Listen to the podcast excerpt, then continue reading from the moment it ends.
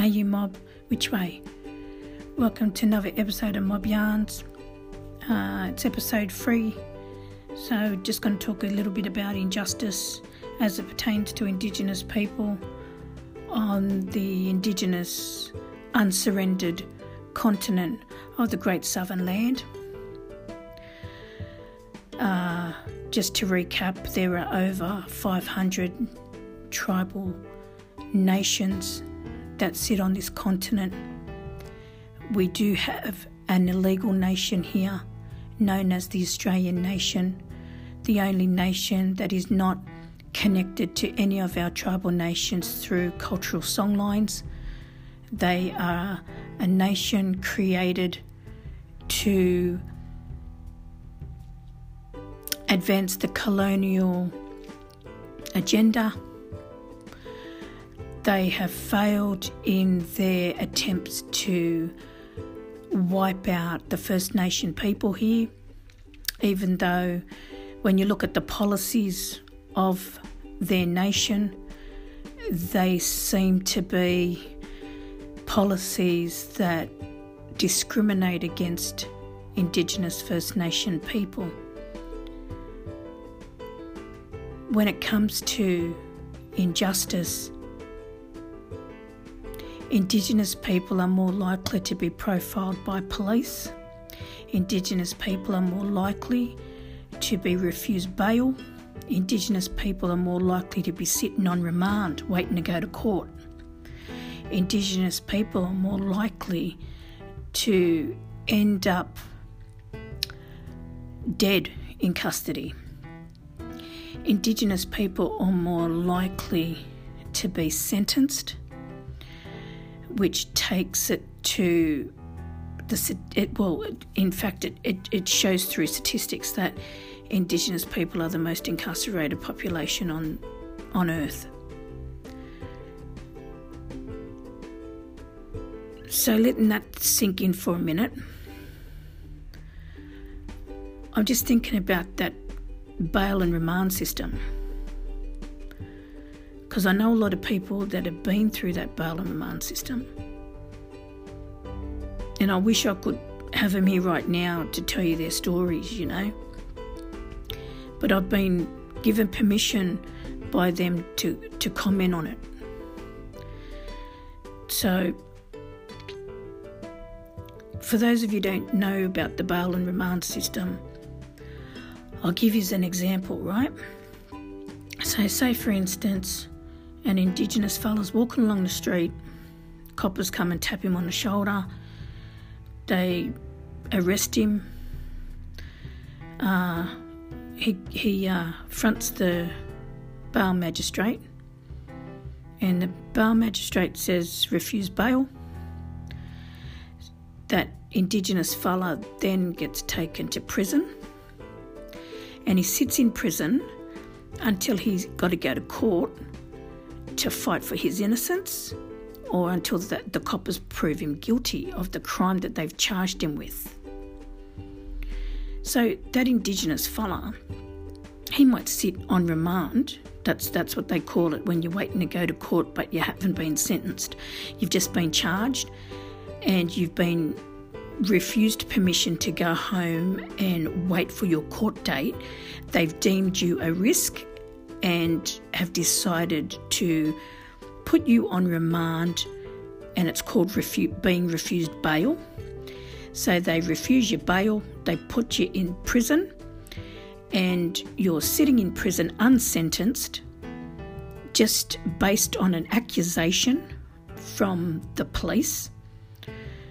And you're sitting there from maybe 12 months, you sit there for or you could be sitting there for 18 months. You could be sitting there for two years. I know one fellow that sat there for three years on remand. On remand. So when you're on remand, you haven't been sentenced of a crime yet. You haven't been found guilty. You've just been accused. You've just been charged by the police, and the magistrate um, refused you bail and said, No, you can wait in prison until you come before the judge to prove your innocence. And a lot of the times, Indigenous people will go to court and they get let off with time served. So they walk out of they walk out the courthouse free, but they've just served six months, twelve months, eighteen months, two years, or whatever for a crime that they either didn't commit or didn't deserve such a lengthy time on remand. So, hypothetically, say someone, say an Indigenous person, because you know, Indigenous people are the ones profiled by the police, say an Indigenous person gets charged with a crime where the maximum penalty for that crime is six months or 12 months.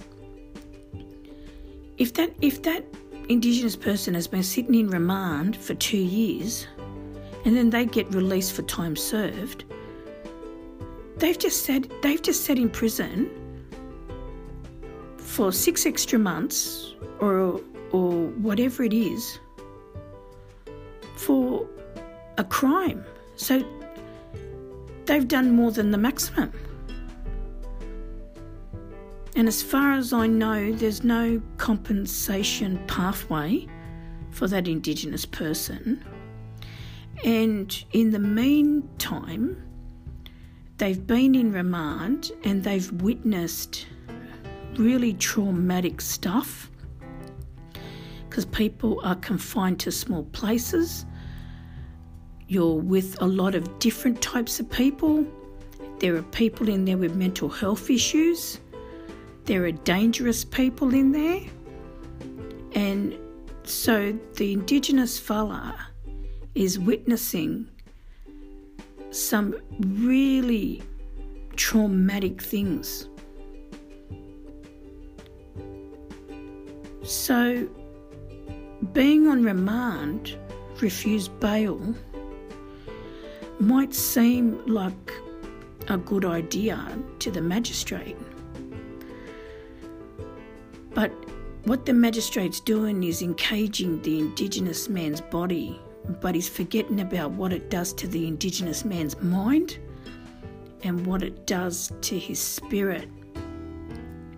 I've never met an Indigenous person who has left remand or left custody in general and not be affected by it, not be affected by being in a closed in space, not being affected by the horrific things they've seen in there,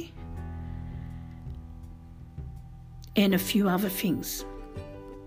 I can give you detailed stories about some of the things people have, you know, told me about their experience being in remand, on remand, things they've seen, things they've witnessed, um, you know. But at the end of the day, um, they all say it's a traumatic experience, you know, like that has affected them and it affects them for the rest of their lives.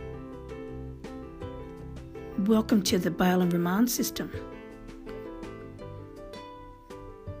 And needs to be changed.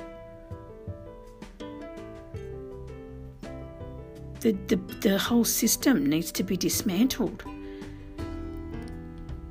You shouldn't have to be a person of colour or an Indigenous person walking down the street and then getting tapped on the shoulder by coppers. And for that matter, you shouldn't have to be a homeless person that gets tapped on the shoulder too. Because even homeless people get refused bail because they've got no address. So the system criminalises um, people who are homeless, and um, discriminates against people who are Indigenous, discriminates against the most vulnerable people participating in life. And these systems have to change. Black Lives Matter revolution is still in full effect, even though colonial sided media and um, algorithms on on um, online are trying to wipe Black Lives Matter revolution off all social media platforms and stuff and off the news. But just because you don't see it, don't mean that it's not still happening.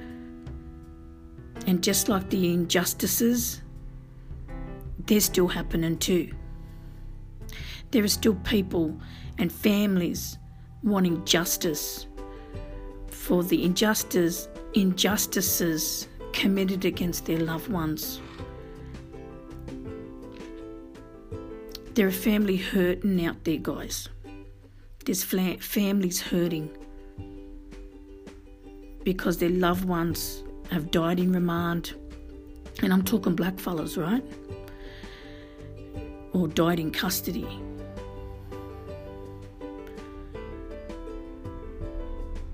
And it's got to change.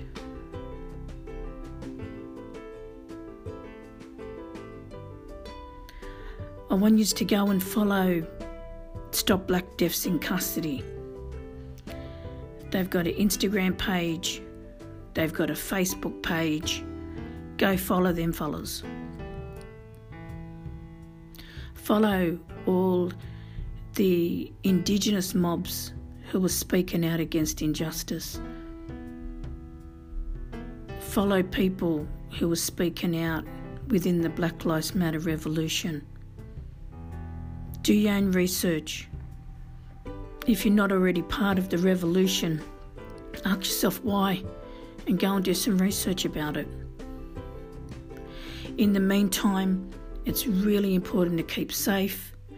Whether or not you believe in COVID 19, keep safe, people. Wear your mask, do your hand hygiene, do your social distancing. Keep safe because the world needs you.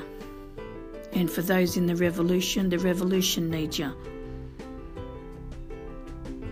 And if you um, want to attend gatherings, just stay safe. Just stay safe.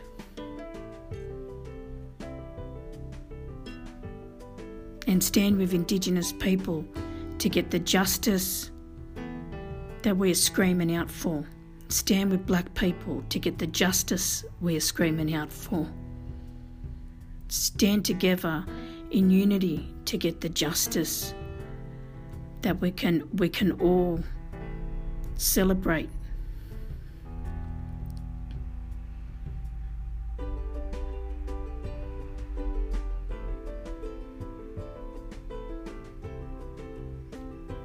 And don't forget, stay black. And for all you non Indigenous mob, stay informed.